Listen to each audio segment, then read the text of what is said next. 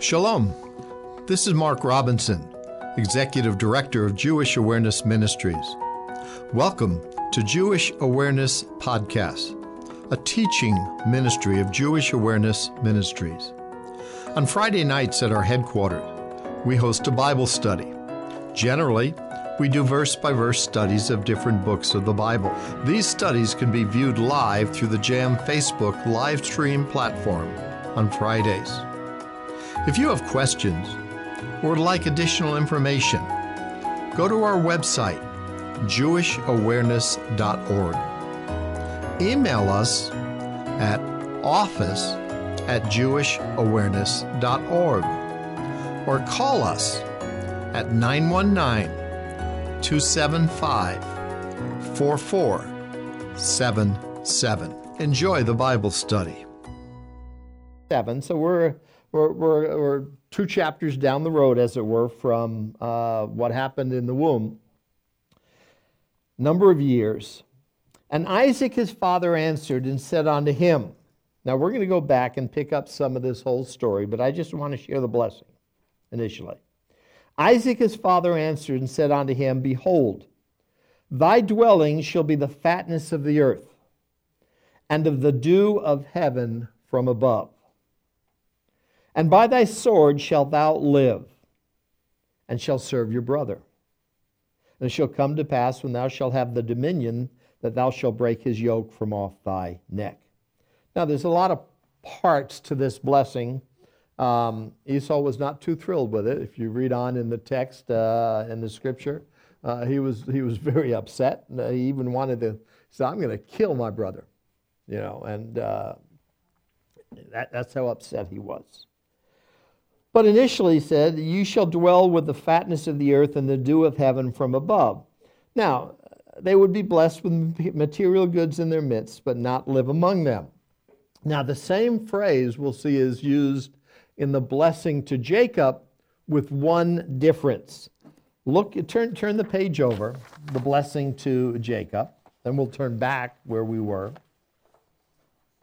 Therefore, God give thee, and this is Isaac blessing Jacob now. Therefore, God give thee of the dew of heaven and the fatness of the earth. The same type of thing that was mentioned to Esau, but, but notice the, the last phrase of verse 28 and plenty of corn and wine. You're going to feast. You're going to have uh, materialism galore, if you will. And so going back to Esau and the blessing to Esau, that's left out. Your dwelling shall be in the fatness of the earth and the dew of heaven from above. You're going to be in the area of this prominence, materialistic speaking, but the implication is it's not yours. You will not get it. And actually, there are a number of uh, commentators, Barnhouse for one, others as well, who indicate that the blessing Isaac bestowed on Esau actually said this Your dwelling shall be from the fatness of the earth. That is, Esau and his descendants would be living as nomads in mostly wilderness lands. They would be near the blessing, but they wouldn't get it. They would be nomads in wilderness lands. And that does seem to be the intent of the blessing when contrasted with what we just looked at with the blessing to Jacob. Because it is specifically said to Jacob again, at the end of it, you're going to get plenty of corn and wine. Doesn't say that for Esau. And we do know that the uh, descendants of Esau and Ishmael are all kind of in the same boat, if you will, uh, would become nomadic people and would ultimately be in a very desert type of land and not prosper in that way. That's part of the blessing. Number two, they would live by the sword. Verse 40, and thou, thy, by thy sword shalt thou live. That's been the history of the Arab world, which is the uh, descendants of Esau. Uh, they've been at war. They've oftentimes been at war with themselves. Uh, they've certainly been at war forever with Israel whenever Israel's been around, uh, the history of Esau and his descendants would be living by the sword. Ultimately, they will serve their brother. Now, I think the, the fullness of this blessing is found in the millennial kingdom. When Israel is exalted and all the nations of the world uh, will, will um, acquiesce, or whatever word you want to use, uh, to Israel as the head of the nations when God puts them up there. Uh, but they will, as it says, um, serve thy brother. But when they have power, they will war against the Jewish people, the power of the nation. That's the end of verse 40. Uh, and it shall come to pass when thou shalt have dominion that thou shalt break his yoke from off thy neck. So you are going to persecute the Jewish people. When you have that dominion, when you have that ability, when you have that power, you are going to do that. And that has been fulfilled historically as well. So there is a blessing that Esau gets. That's the blessing to Esau from Isaac. Now, why should Isaac bless Esau?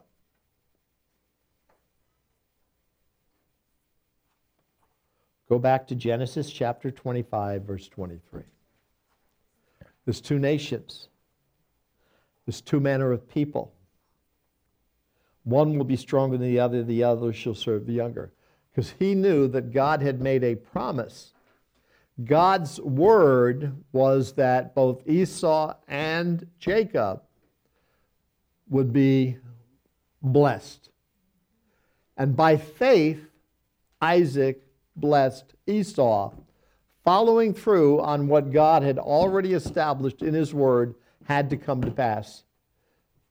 Unquestionably, certainly in my mind, knowing that Rebekah had shared this with her husband. He knew he had to do it. He knew God wanted him to do it, and he did it. Well, the same, though, comes to Jacob. Turn your paper over. Therefore, God give thee of the dew of heaven and the fatness of the earth and plenty of corn and wine. That's to Jacob. So, Jacob, you're going to be blessed with material goods, plenty of corn and wine. And uh, down through the ages, uh, generally speaking, the Jewish people have been blessed. Jacob and his descendants, which would be the Jewish people, have been blessed with material goods. Uh, if you turn with me to Deuteronomy chapter 8.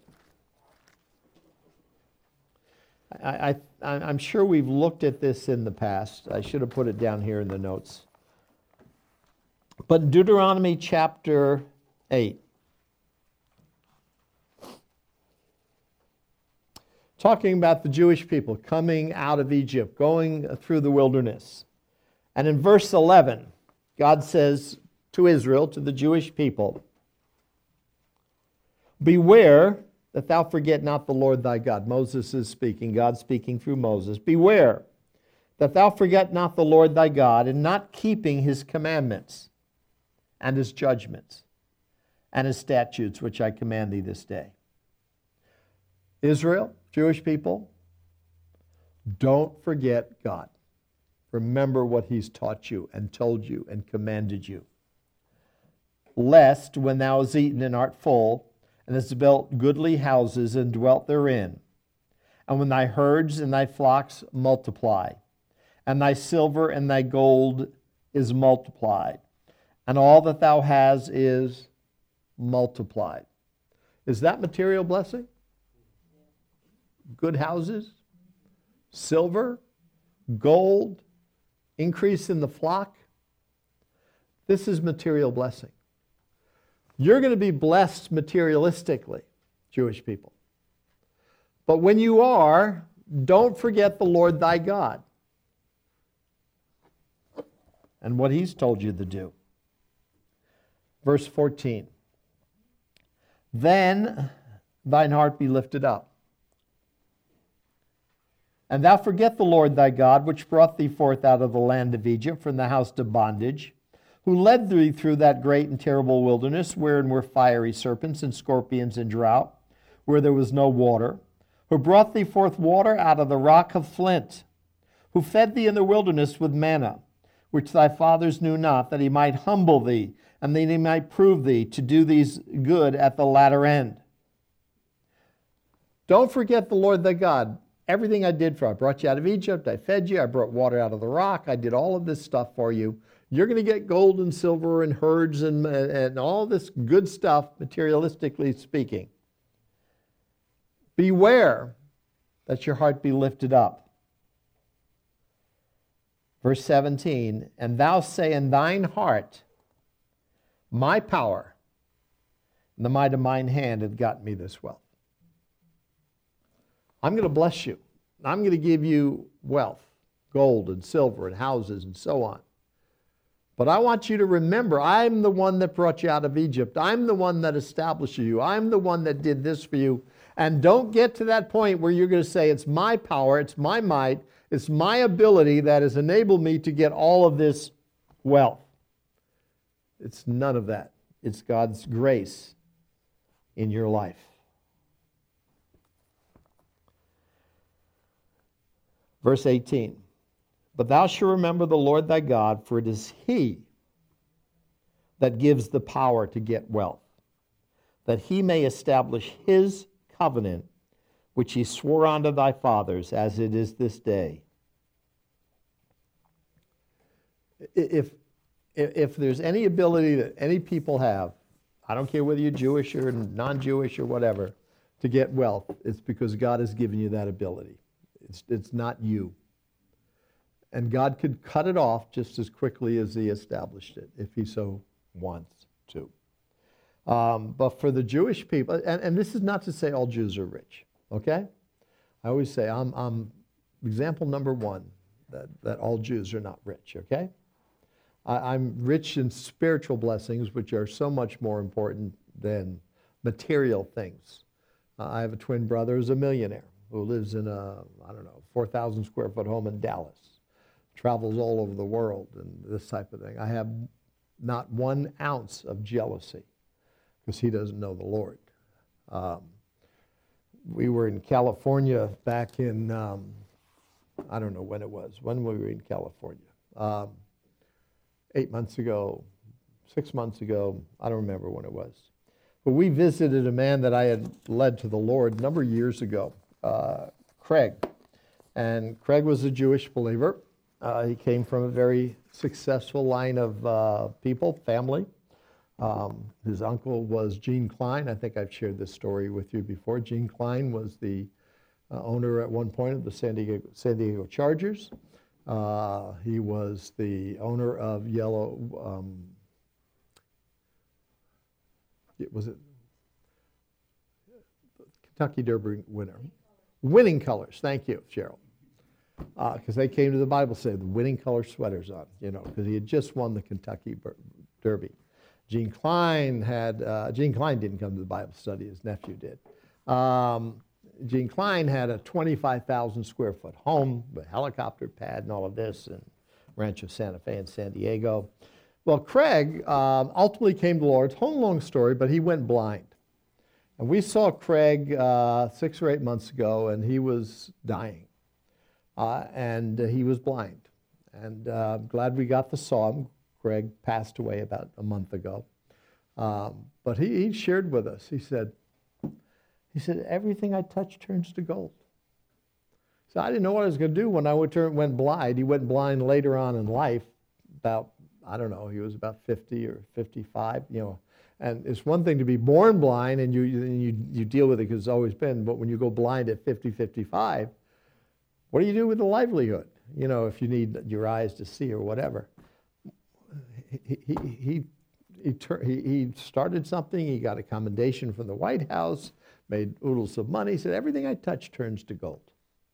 Uh, the Midas touch. Well, that's not everybody. It's not every Jewish person. It's not every Gentile but it's God that gives the ability to do that. Uh, and I share that because when we look at this blessing, verse 28, therefore God give thee of the dew of heaven and the fatness of the earth and plenty of corn and wine. And generally speaking, that's been true for the Jewish world. And the reason God has allowed that is to, as it says in Deuteronomy chapter 8, is that He giveth the power to get wealth that He may establish His covenant which he swore unto thy fathers. The fathers are Abraham, Isaac, and Jacob. The covenant is the Abrahamic covenant.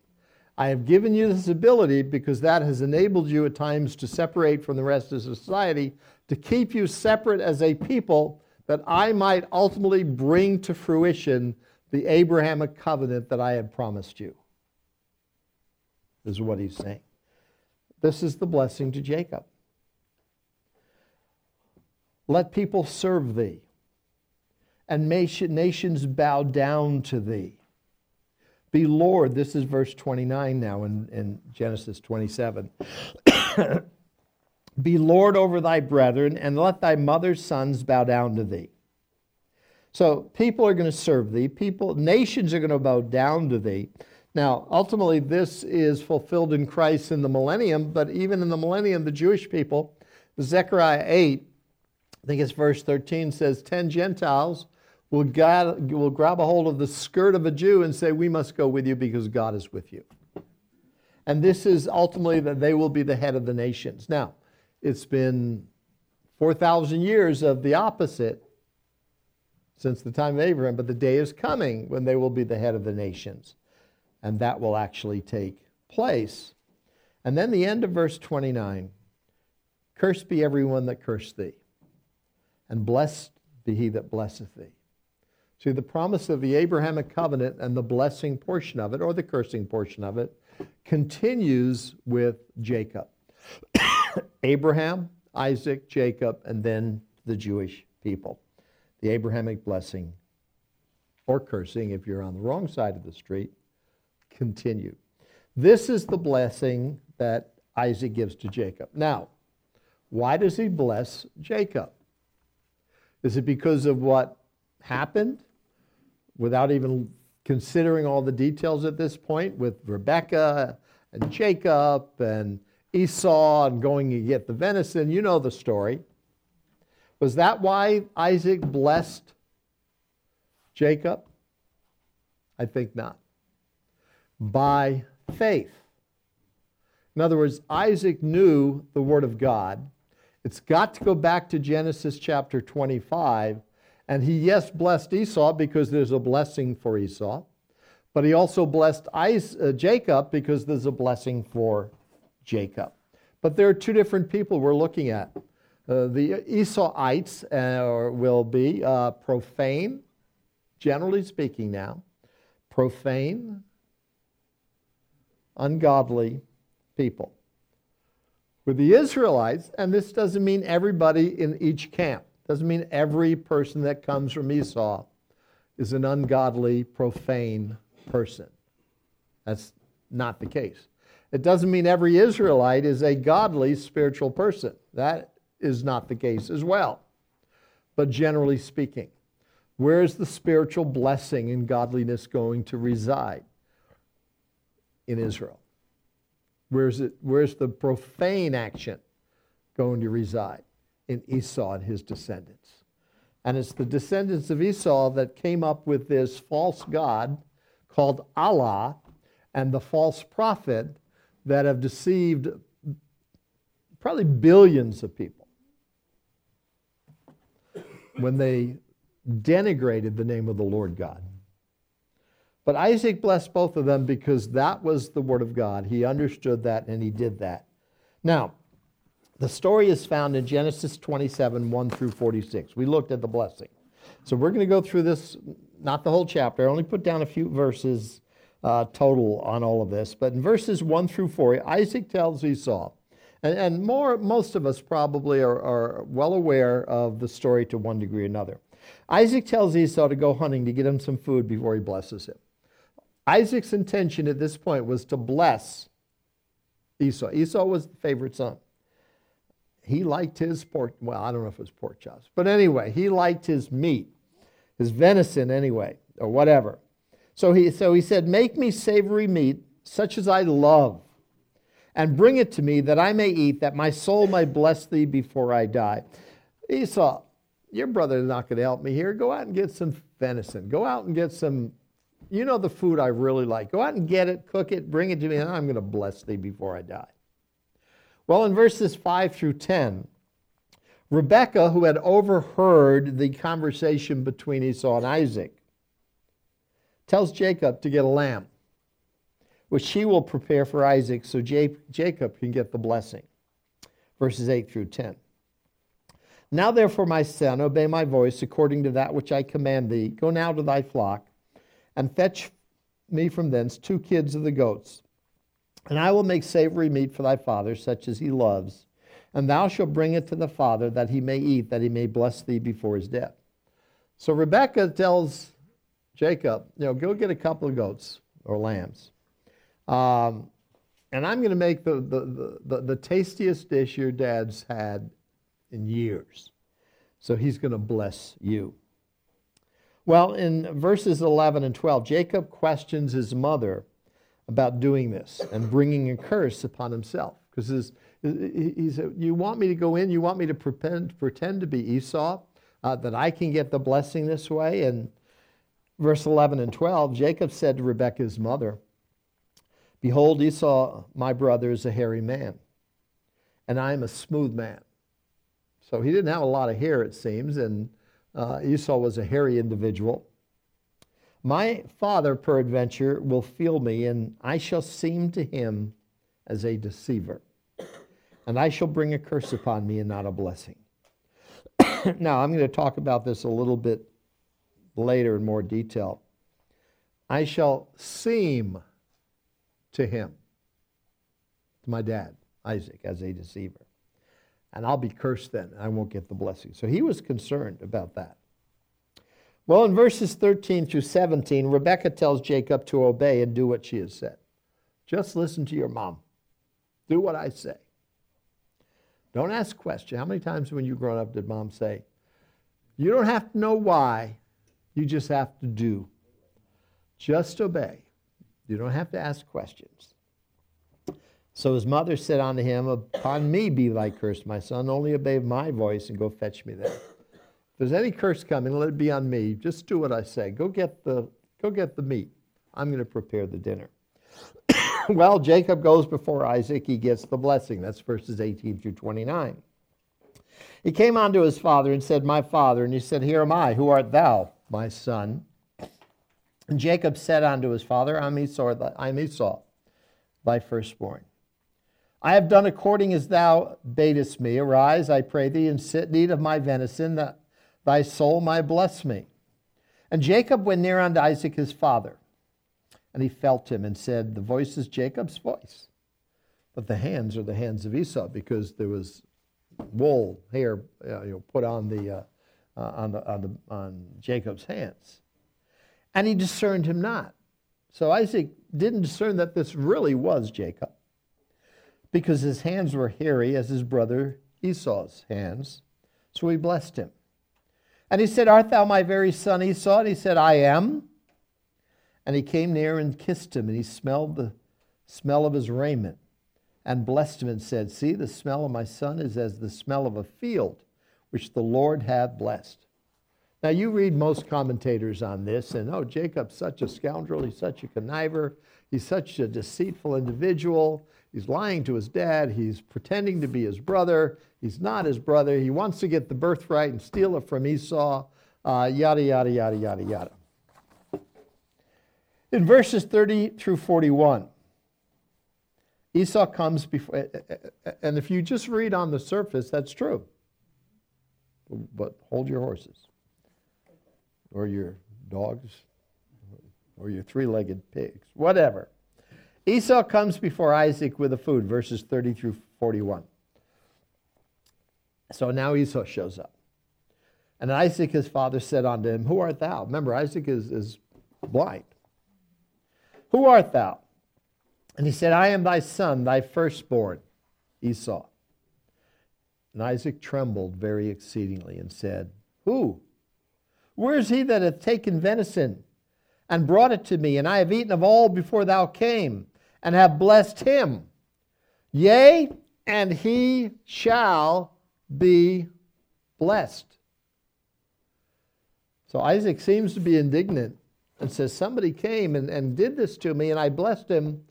But then he, in a sense, steps back and says, You know, though, he will be blessed.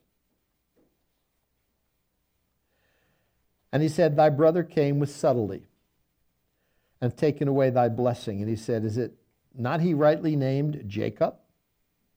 For he hath supplanted me these two times. He took away my birthright. And behold, now he hath taken away my blessing. And he said, Hast thou not reserved a blessing for me? So Esau says, My brother Jacob, two times now, has taken what belongs to me. And he has replaced me, he has supplanted me, he has put himself in my stead unjustly. Father, do you have a blessing for me as well? Well, verse 41, and these are not consecutive verses, as you can see for the numbering.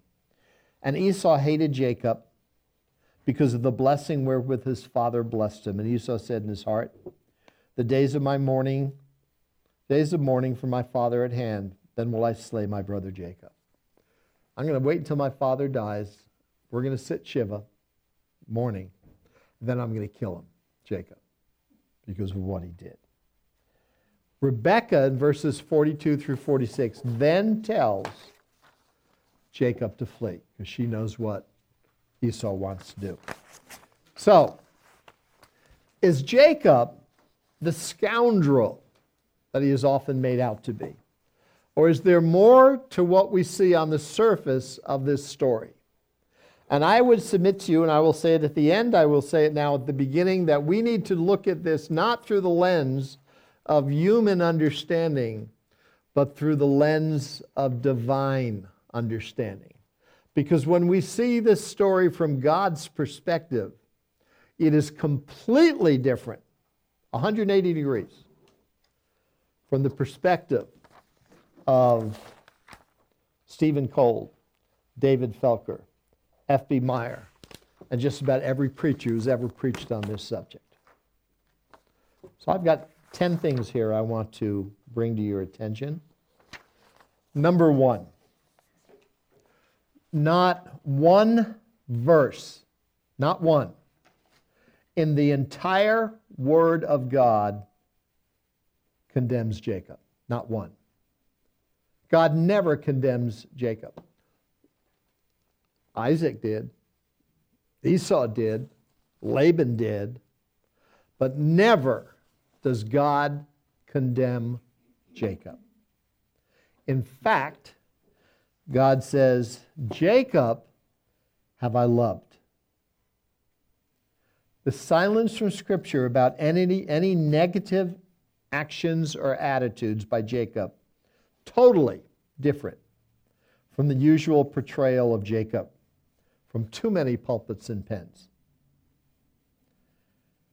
In Genesis 25, 27, and if, you know, I didn't put the whole verse down here, and, and you can turn back there if you want. But in Genesis 25, 27, we get God's understanding of Jacob. And the boys grew, and Esau was a cunning hunter, a man of the field. Jacob was a plain man dwelling in tents. It's the word plain, plain man. Aaron Pick's Dictionary of Old Testament Words for English readers translates this word as perfect. Jacob is a perfect man. The Theological Wordbook of the Old Testament likewise translates this as perfect and adds that it also means, quote, undefiled upright. God's commentary on Esau, when they were old now, he was cunning. He was a cunning hunter, a man of the field. Jacob was upright, undefiled, perfect, godly. And you can look at all kinds of different lexicons about what that plain man means. And it means a godly individual, a spiritual individual, a perfect man, not perfect without sin, but one who desired to follow God, one who was upright and undefiled in his actions. That's God's commentary on Jacob. Now, to me, that carries a whole lot more weight than the commentary of Esau on Jacob, or Isaac on Jacob, or Laban on Jacob, or the dozens and dozens and dozens of preachers and writers in the pulpits of the world. Esau was a profane man, point number three.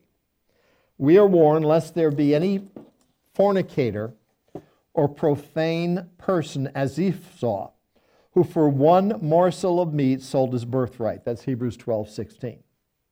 Profane speaks of someone not interested in religious things. You know, in, in this whole story, Esau comes back from the, uh, the field, and there's this uh, pottage of stew that's been uh, made by Jacob, and Esau is hungry. Now, he was giving the hyperbole I'm going to die. I'm so famished. Give me some of your pottage. Give me some of your food. I, now, was Esau about to die? No, he wasn't even close to it.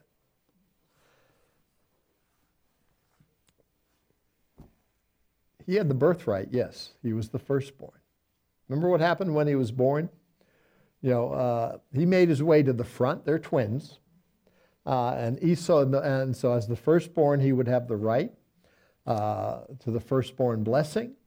You know, Jacob grabbed his heel and, and followed out and was the secondborn. But the intent from the very beginning, Genesis 25, God's word to Rebekah, is that the elder, Esau, would serve the younger, Jacob. In other words, the blessing would reside with the younger, not with the older. Jacob was only doing what he knew was spiritually right and his. Esau was not at all interested in religious things. I mean, he sold this birthright for a, for a meal, for a pot of stew. Not even a pot of stew, a bowl of stew. He was profane. Point number four Jacob entered into a legal transaction when he bought the birthright. It was legal. It was Esau who despised the birthright and the promises of God, not Jacob. An effective argument has been made that Jacob and certainly Rebekah was, speak, was seeking the spiritual blessings of God and the messianic succession of the birthright, so the promise would not stay with an ungodly, selfish individual. Based on this transaction, the birthright now legally belonged to Jacob. It was no longer Esau's. And there have been writers, and there are writers who have argued that they were honoring God, that they knew that the birthright could not remain with Esau uh, for a couple of reasons. He was profane, he was ungodly, he was not interested. But the other was that this was promised to Jacob all along, and that was God's intention. And they were just seeking God's will in this whole thing. Point number five was Jacob who told, it was Rebekah who told Jacob to do the things he did. Seems that Jacob did not believe that he was doing something wrong, since the birthright now belonged to him. It was his, his legally. Listen again to his response to his mother's request to obey her. Quote, My father peradventure will feel me, and I shall seem to him as a deceiver, and I shall bring a curse upon me and not a blessing. Jacob says, I will seem to him to be a deceiver. Since Isaac knew nothing about what had transpired between Jacob and Esau, he could possibly, yes, think of Jacob as a deceiver. But from Jacob's statement, it seems that he did not look on his actions as deceptive, but rather the receiving of what was now rightfully his. He, Isaac, he thinks he will, I will seem to my dad as a deceiver, but I'm not a deceiver. This is mine. This is what belongs to me. I'm not at all deceiving, even though Isaac might think I am. And that's how Isaac initially took it. But Jacob didn't, from this, think he was deceiving anybody. Verse point number six. It would seem that Esau was the deceiver in this case despising the birthright, he sold it to his brother and then tried to get it back by misleading his father. He lied to his father. He got rid of the birthright. He sold it. It was a legal transaction. And then he tried to get it back from his father Isaac. Point number seven. When Isaac asked Jacob to identify himself, his responses seemed to be many to be an outright lie. I am Esau. The ArtScroll Tanakh commentary suggests an interesting understanding of the Hebrew, I am Esau, your firstborn. The comment is made that, quote, the commentators agree that technically Jacob did not lie. He chose his words deliberately. The intent of his, res- uh, of his response being, as Rashi explains, it is I who bring this to you. Esau, however, is your firstborn. Thus, by adding your firstborn, Jacob was presenting an ambigu- ambigu- ambigu- ambiguity. I'm struggling with that word. And intimating which was in, what was in fact the truth. And, and the construction of the Hebrew was such yes, Esau is your firstborn. That's true. But this is my right to have it. So it was, it was couched in a way that it was not a lie, and he presented the truth. He chose his words deliberately. I bring this to you, but Esau is your firstborn. Point number eight the blessing given to Jacob by Isaac was never rescinded. One would think if Isaac thought he had been duped, he would have removed the blessing, but he didn't. He actually confirmed it. The scripture records that, quote, Isaac trembled very exceedingly and said, Who? Where is he that hath taken venison and brought it to me, and I have eaten of all before thou came, and have blessed him? Yea, and he shall be blessed. Now, Isaac knew, somehow he knew, perhaps by the leading of the Holy Spirit, that the blessing should reside with Jacob, not Esau. Perhaps, we don't know why, but perhaps he trembled, realizing how close he came to giving the blessing to the wrong son. You know, Isaac trembled very exceedingly. This, this is not tremble in anger. This is another type of trembling. Boy, I almost blew it. The inspired writer to the Hebrew confirms this understanding. By faith, Isaac blessed Jacob and Esau concerning things come. He knew he had to bless Jacob based on the word of God. So, so perhaps he trembled, you know, realizing how he came so close to giving it to the wrong son. Um, how can we miss the understanding of Hebrews 11:20? That Isaac blessed Jacob through his faith in the God of his father. He was doing exactly what God wanted. And again, there is no hint of condemnation of wrong actions on the part of Jacob recorded in the entire Word of God. Not one word, not one paragraph, not one sentence, not one hint of wrongdoing on the part of Jacob by God.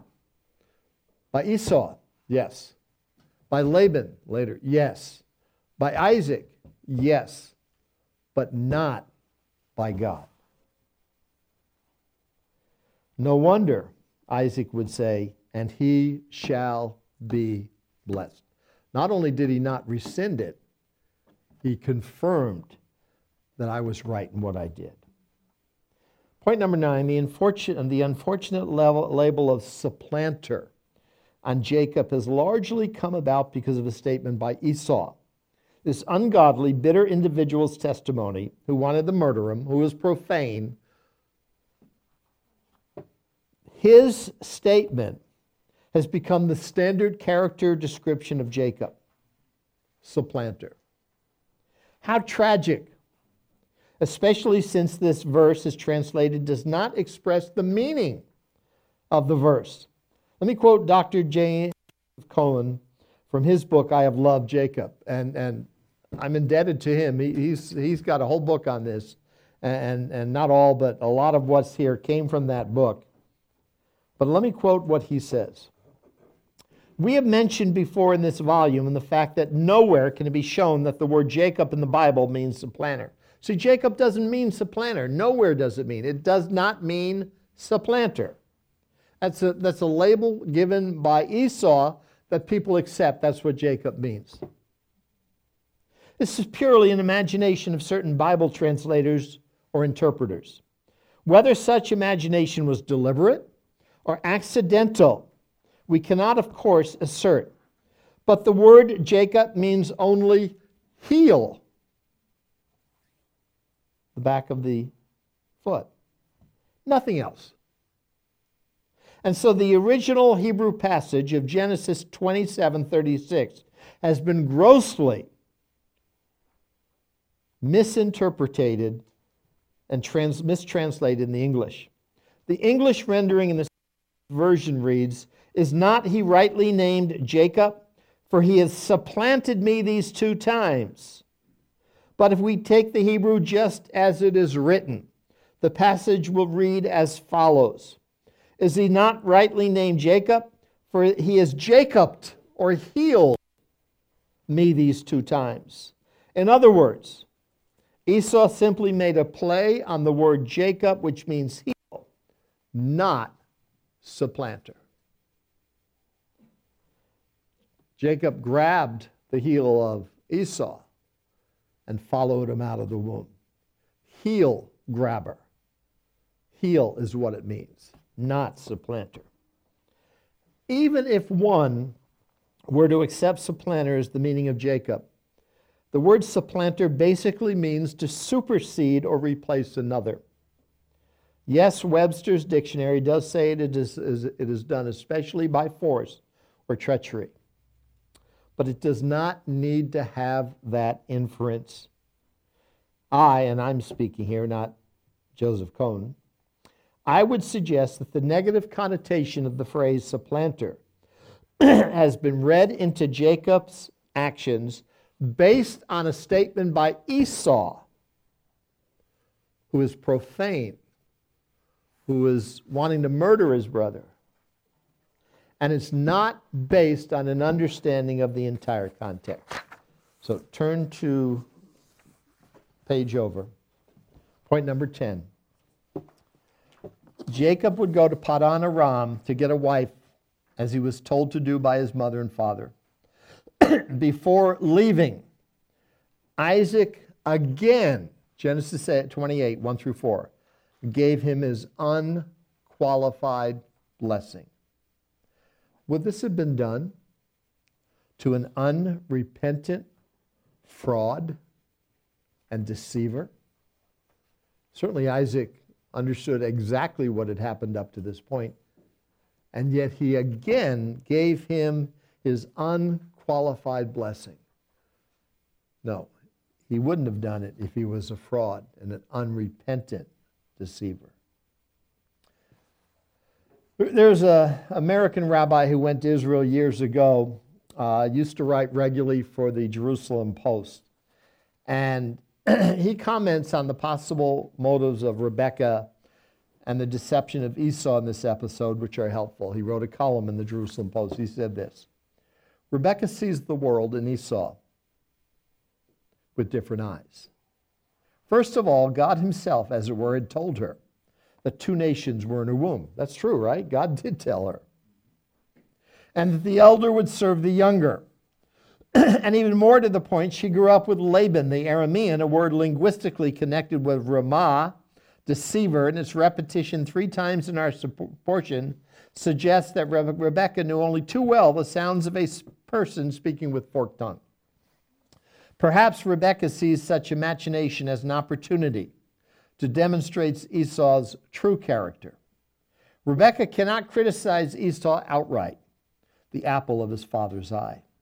The matriarch must demonstrate to her naive husband that he is capable of being deceived. He would also understand that the same deception had been practiced by Esau all these years. He was cunning.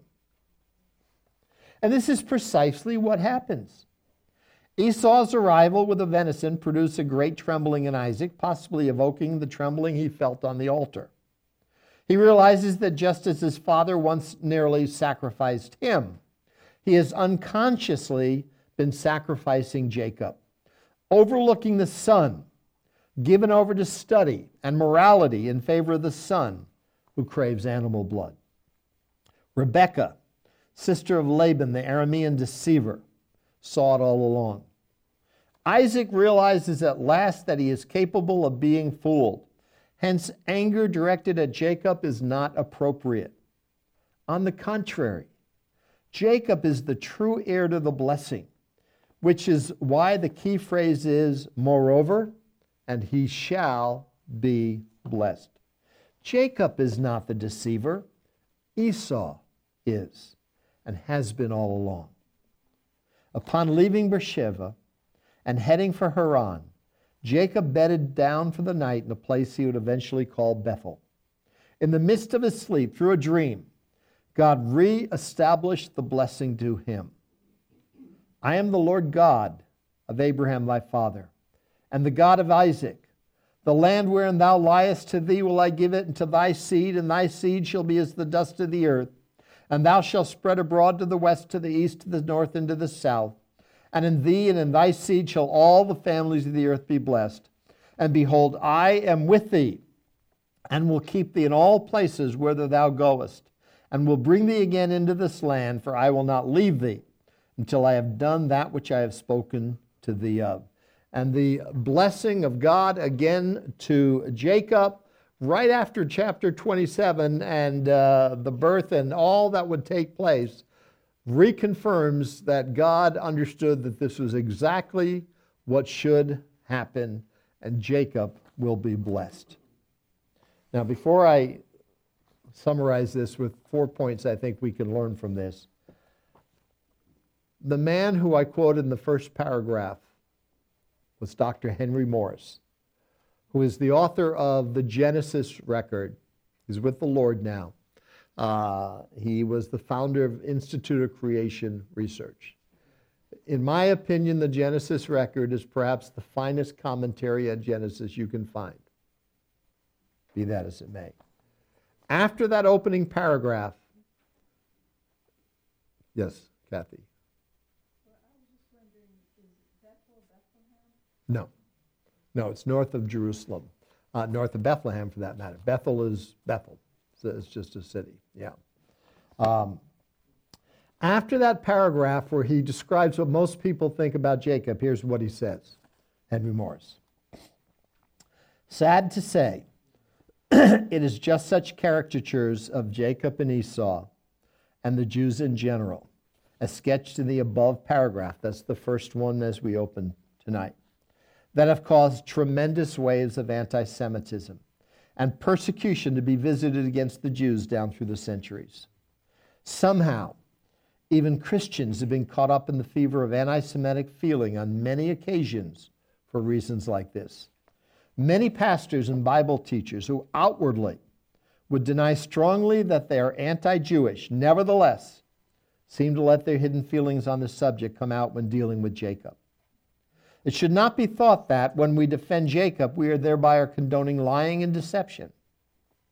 However, one paramount consideration must, consideration must be kept in mind in trying to understand and apply these passages in the book of Genesis.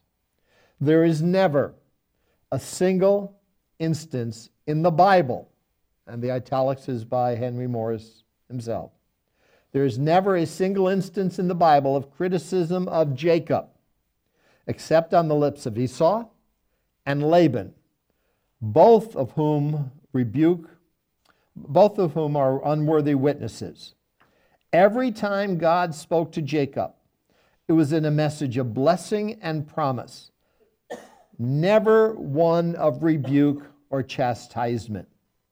If we would be faithful Bible expositors, therefore, we must be guided what God, by what God has actually said, not what we think He should have said. For my thoughts are not your thoughts, neither are your ways my ways, saith the Lord, Isaiah 55 8. We suggest, therefore, Henry Morris says, that such an attitude is commonly expressed by Bible expositors relative to Jacob is entirely out of line. When, for example, Dr. Scofield in his reference Bible, had certain passages in Genesis by titles such as the stolen blessing, and Jacob reaps the harvest of his evil years. He is pronouncing moral judgments of his own, which are not at all founded on the actual biblical statements concerning Jacob.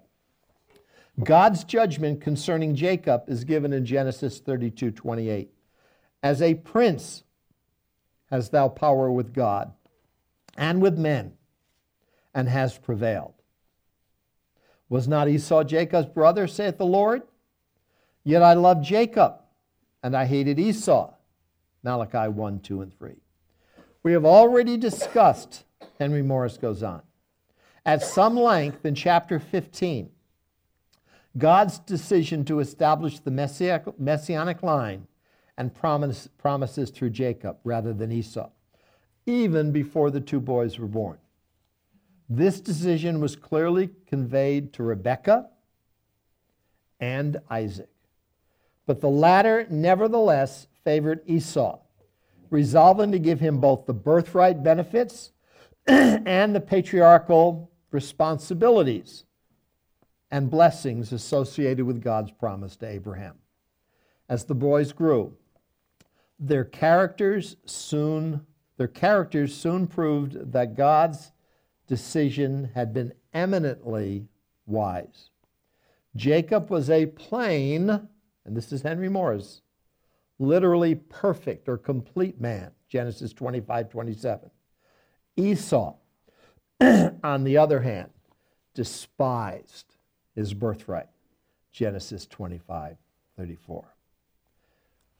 If we look at it from God's perspective, Esau is the deceiver, not Jacob. He has been so unjustly maligned through the corridors of history and the pulpits and pens of Christians. It's sad. What can we learn from this? I have four things. Number one, our perception of things, apart from understanding the issue from the Word of God, can lead us to faulty understanding. People read the account and say, he's a conniver, he's a supplanter, he's a liar, he's evil, he's unspiritual, speaking of Jacob. But when you look at it from God's perspective, you find none of that. Actually, you find the opposite. He's a perfect man, upright, godly, complete. So, what are we told to do? Study to show thyself approved unto God, a workman that needs not to be ashamed, rightly dividing the word of God, truth. We got a little, we got to study the word of God, dig a little deeper, and that comes to every subject. In other words, point number three believe what God says before we believe the beliefs of man. You know, the, the Bereans were commended. Why? They, in Acts 17, they received the word of God with all readiness of mind, but they did what? To see whether it be so. Just because your preacher, your pastor says something is true, or just because I say something is correct or true, you have the responsibility of checking it out. Me, your pastor, whatever writer the case might be. And ultimately believe God before you believe man. And that, that covers so many subjects and so many things in, in the Christian world. Uh, and I could just go down and start naming a whole list of them because so and so said it. He could have been a church father, he could have been one of these famous saints of old. Uh, maybe he's a Spurgeon, maybe he's a Calvin, maybe he's an uh, Augustine, maybe he's a John MacArthur. Maybe you plug in the name there, and because that individual said it, it's got to be true. it's only true because God said it. And a cursory look at any given subject can ultimately lead to a misleading of that. Sometimes we need to dig deeper, but that takes work. And I think we need to dig deeper when it comes to Jacob. I, I think there's two overriding thoughts again when it comes to Jacob. There is not one, you will not find it in the Word of God, condemnation of Jacob by God. Not one. Secondly, when Jacob is older, God Himself says he is an upright, perfect, in other words, spiritual individual who wanted to honor God. I cannot believe someone like that, who God gives that type of understanding to his character, would become this. What did Steven Cole say? He probably said it as badly as anybody. He's not a spiritually minded man. He does not fear God. He does not fear his moral law. He only fears the scheme that might not work and he might get cursed instead of blessed. He wanted the wealth and advantage with well, went along with a blessing. He was seeking his own way under the guise of seeking God's way. Steven Cole, you're 100% wrong. I'm going to reside with God and not with men like Steven Cole when it comes to Jacob. He was a perfect man, not sinless, but upright, complete, godly. And that was God's definition of him when all of this came about. How do we get what we get about Jacob when we listen to God? You don't. Study to show thyself approved unto God. Dig a little deeper. All of us need to. Let's pray. And we do have dessert. Father, thank you for this, uh, the Word of God. And uh, Lord, uh, this is probably different for many here tonight. Maybe the first time they've ever heard this about Jacob. They've grown up here, and Jacob is a, a supplanter, a deceiver, uh, an ungodly individual, uh, a liar. That's not your commentary. You don't find that about Jacob in the Word of God, not at all. Every time you speak highly of him, you give him a blessing. May we understand this through your eyes, Lord, and the Word of God. In all that we study, all that you teach, that you would be glorified. Bless our fellowship, bless the food, and we thank you in Jesus' name. Amen. Shalom. This is Mark Robinson, Executive Director of Jewish Awareness Ministries, thanking you for listening to our Bible study. These Jewish Awareness podcasts are a teaching ministry of Jewish Awareness Ministries. If you have questions about the study that you just listened to, or would like additional information, go to our website, jewishawareness.org, email us at office at jewishawareness.org, or call us at 919 275 4477. Shalom.